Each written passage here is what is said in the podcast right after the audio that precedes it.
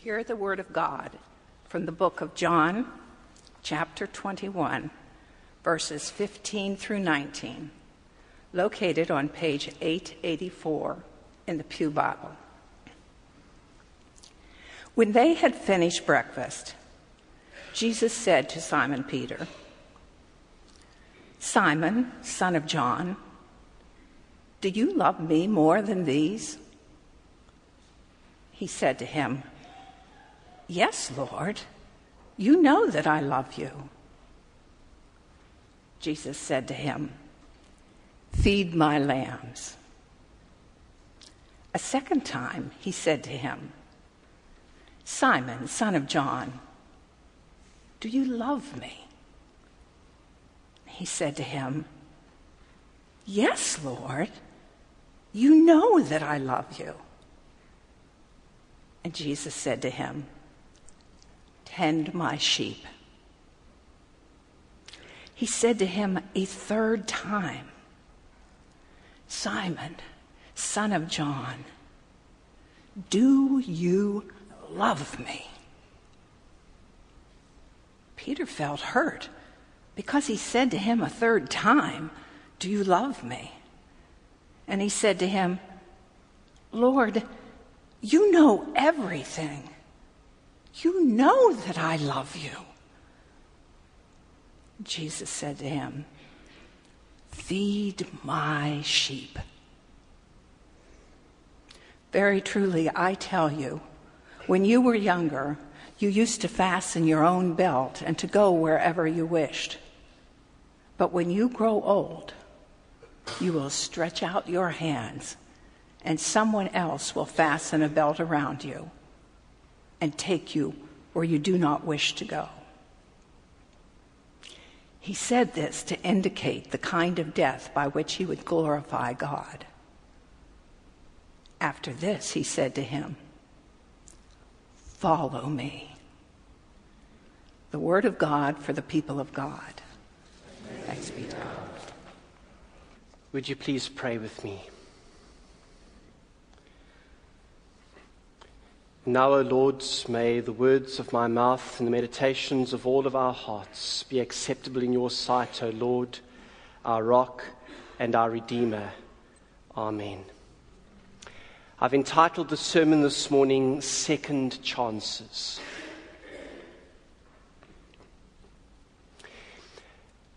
No matter how hard he tried, Simon Peter simply couldn't forget the events of that fateful night. The fateful night when Jesus was betrayed, arrested, tried, and condemned. The fateful night he simply couldn't forget, especially the shameful part that he had played, exactly as Jesus had predicted.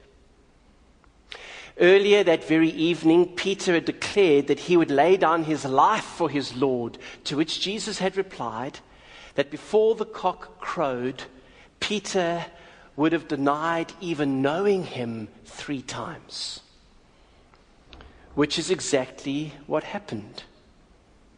And Peter simply couldn't forget.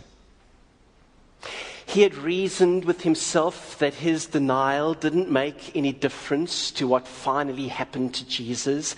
He had reasoned that at least he hadn't sold out Jesus in a deliberate act of betrayal, as Judas had done. He had reasoned that it was a crazy and confusing night in which everything happened so quickly, so who could really be blamed for the things that were said in the heat of the moment? But deep down, none of his reasonings helped. Deep down, he knew that he had denied his Lord, he had failed his friend, and the shame of it was unbearable. He felt it every day. Because every single morning, as the cock heralded a new day, so its crowing was a haunting reminder to Peter of what he had done, what he had said, not just once, but three times. I don't know him. I don't know him. I don't know the man. Thankfully, mercifully, The cross that followed the next day wasn't the end of the story. Jesus was now miraculously alive, risen from the dead, and of course, that was good news, the very best of news. And yet, for Peter, well, it would never quite be the same again between him and his Lord because he knew that what he had done could never be undone. Now, the details may be different, but the broad theme of his story sounds a lot like ours, doesn't it? For all of us, like Peter, have messed up. All of us have done things that we promised we'd never do. Things that we find a hard time forgetting, no matter how hard we try. Things that we know can never be undone, and the shame of it can be unbearable. Which means that we all need today's resurrection story that Mary Lou has just read for us because it addresses this very condition that we all share. And the crucial, the crucial observation from today's story is quite simply this that in this encounter between the risen Christ and Simon Peter, Jesus finds a way to move him beyond the shame of what he had done, of what he had surely done. Jesus finds a way to move him beyond that shame to the gracious possibilities and the sacred responsibilities of what he still could do. It's been said many times by many preachers before that in this story we have a threefold forgiveness for a threefold denial. That in asking three times, Do you love me? Do you love me? Do you love me? Jesus was giving Simon Peter three opportunities to affirm that yes, he did. In other words, the words of denial spoken on that fateful night weren't the end of his story. Jesus knew this. And so, in this encounter, enables Simon Peter to express it for himself. Such is the grace of the forgiveness of Christ.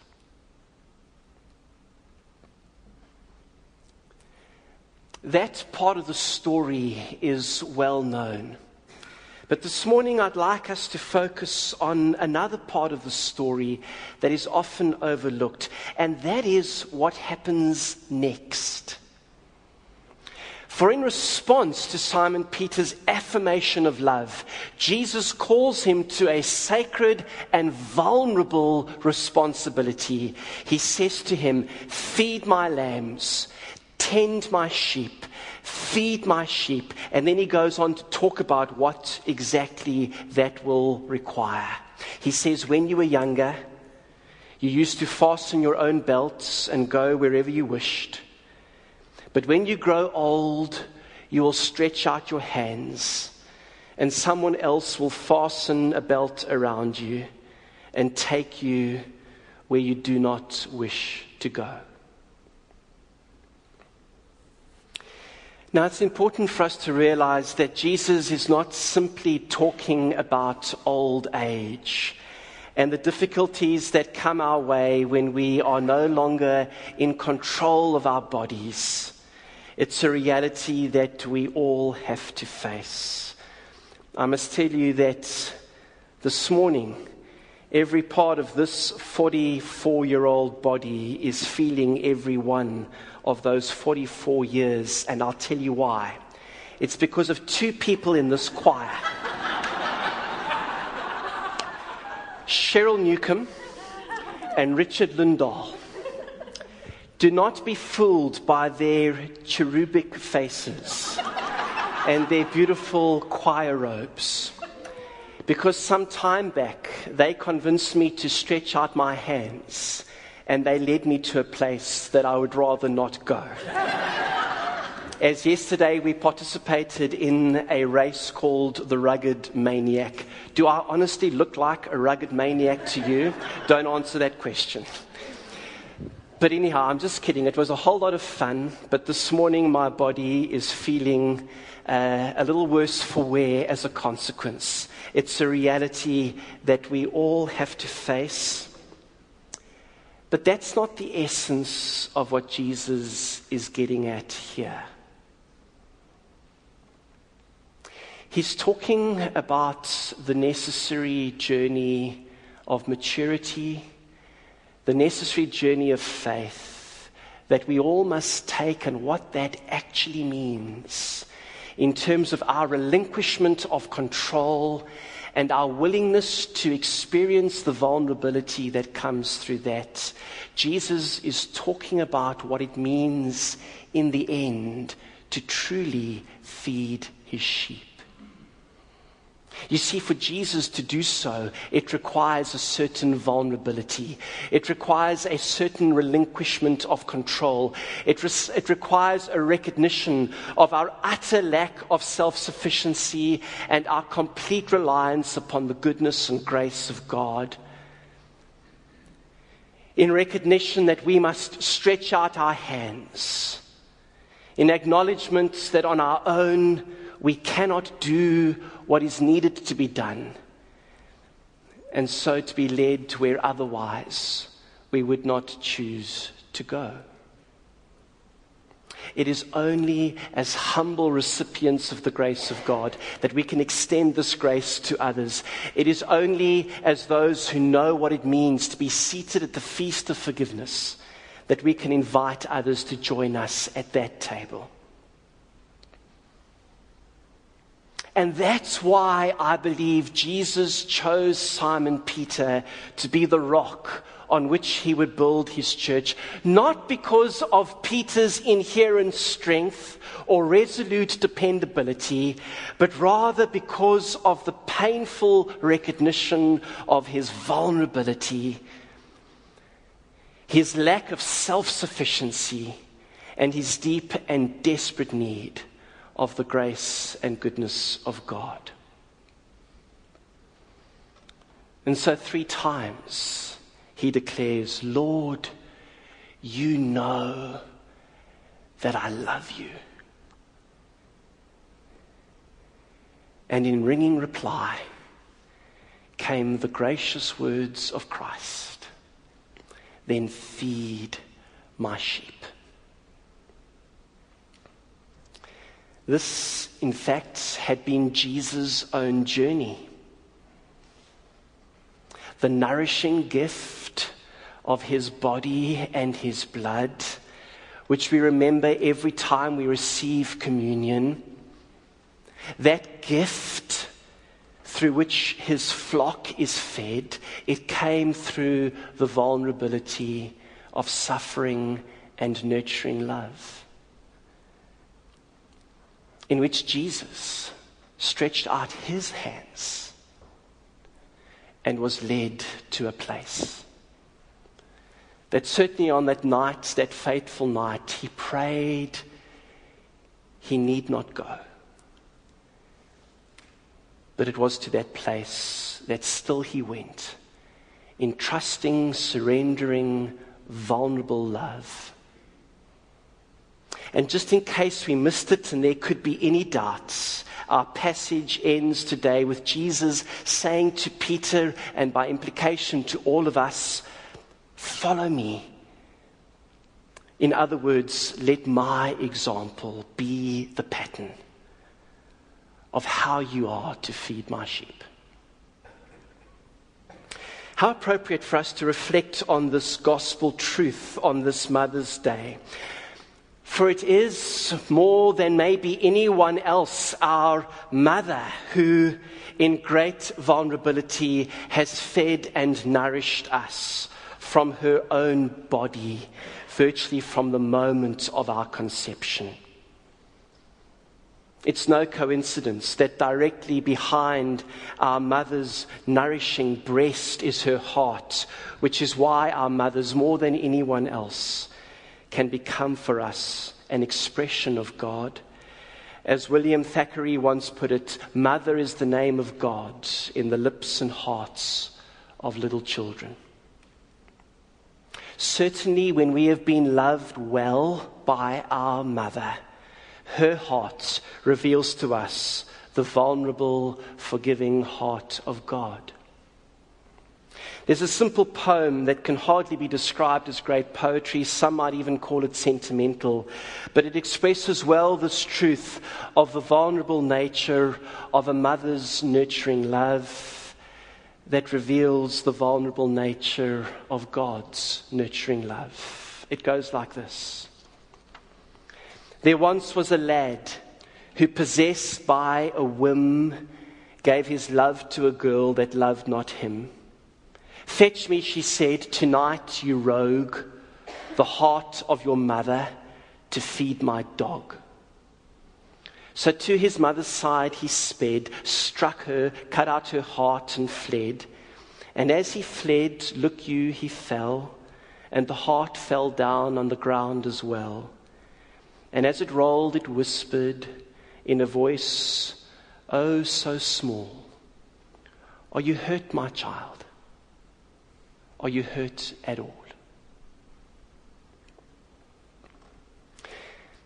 On this Mother's Day, I sincerely hope that you can honestly give thanks to God for a mother who has loved you well, who has fed and nourished you, not just with food and drink, but with her heart and her soul in vulnerable, nourishing love, and in so doing has revealed God to you.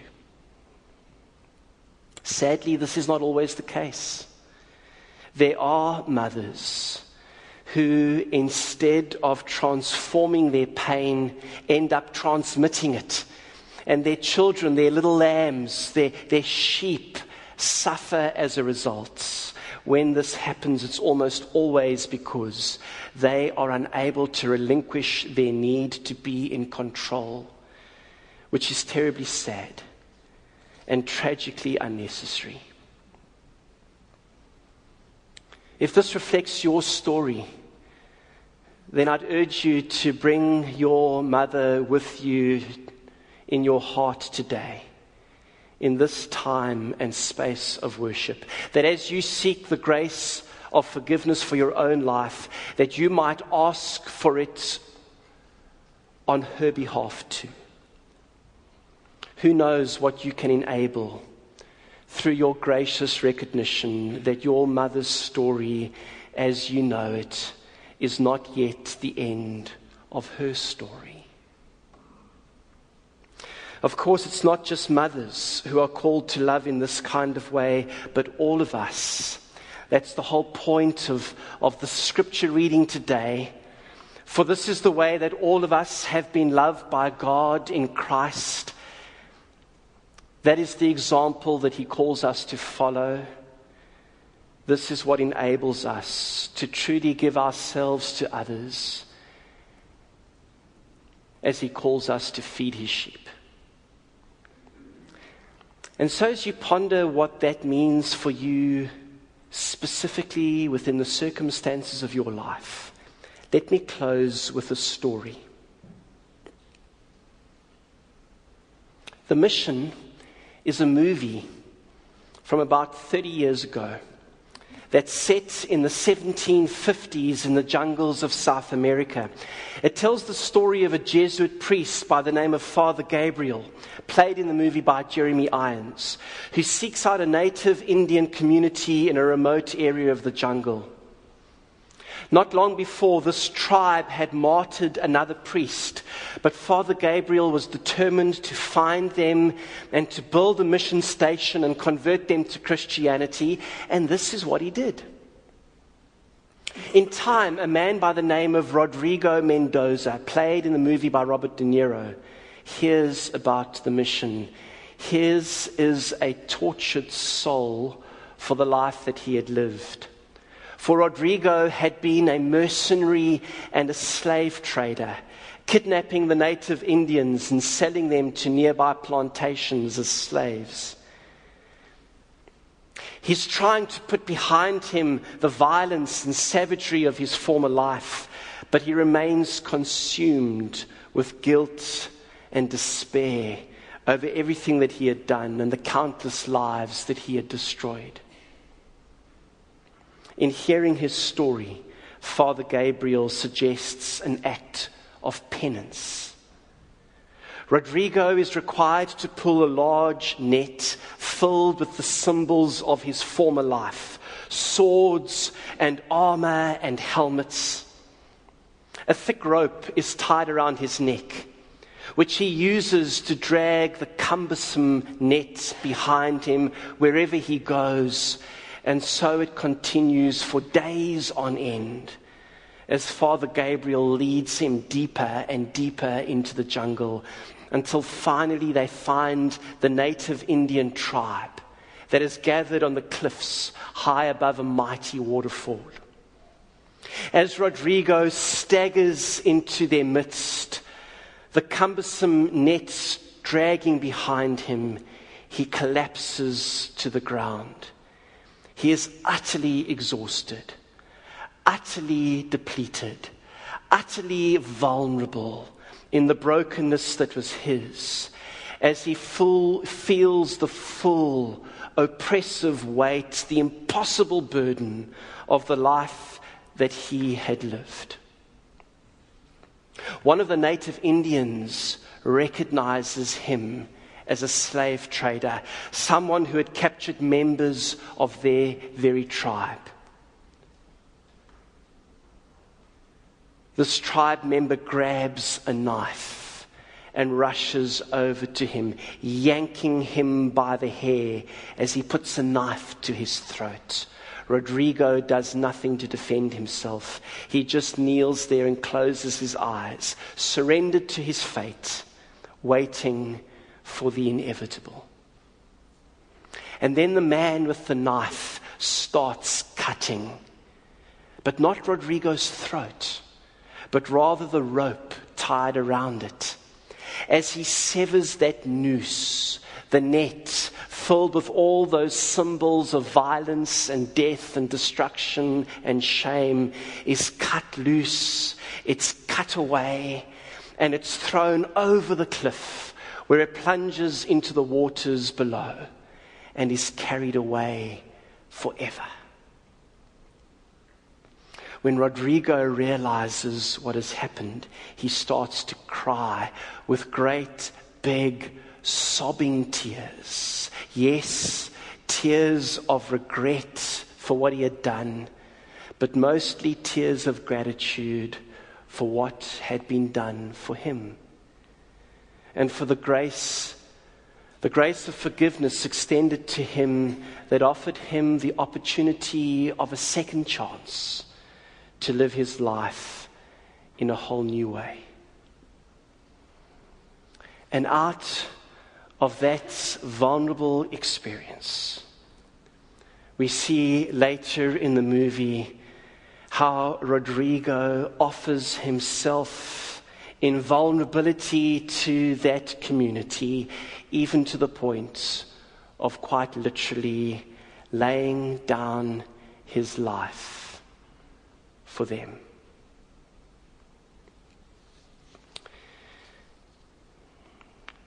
You know, on that fateful night, Peter had promised that he would lay down his life, that he would lay down his life for his Lord.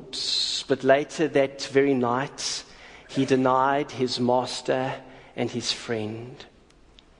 And yet, Peter's story wasn't yet finished. In vulnerability, he encountered the risen Christ and received the nurturing and forgiving love of his Lord, and heard again the invitation to follow Jesus in sharing that love with others with all the vulnerability that that required. And that's what Peter did with the second chance that was his. And in the end, he made good on his promise and truly laid down his life for his Lord. That, friends, is the promise and possibility of the good news of the gospel for your story and mine today. Over these last weeks of the season of Easter, through this preaching series, we've been sharing words or phrases that express some part of our story, and we've been offering them to Christ. We've been gathering those words, and those words have been joined together in an image that has been unfolding over these past weeks. That out of those words, the image of the risen Christ has come into clearer and sharp focus. That is the hope for us today as we come to tell our story and to claim the grace of second chances that God in Christ offers to us. And so, the question that I'd invite you to reflect on today, very simply, is this Where in your life have you, when have you received a second chance? I'd invite you to use the little white piece of card that you received as you came into church today and to simply write down the word or phrase that expresses something of your story in response to that question when have you received a second chance? And in a moment, as the ushers wait upon us, and you place that card along with your offerings into the offering plate, may it affirm the good news of the gospel that we proclaim today that we serve a God of second chances who calls us to acknowledge the vulnerability that is ours and to share that vulnerable love with others as we make known the good news of the grace of forgiveness that is surely available to all of Christ's flock. Amen. And so I'd invite the ushers to come forward now and to receive our stories, our offerings. May it all be to the glory of God.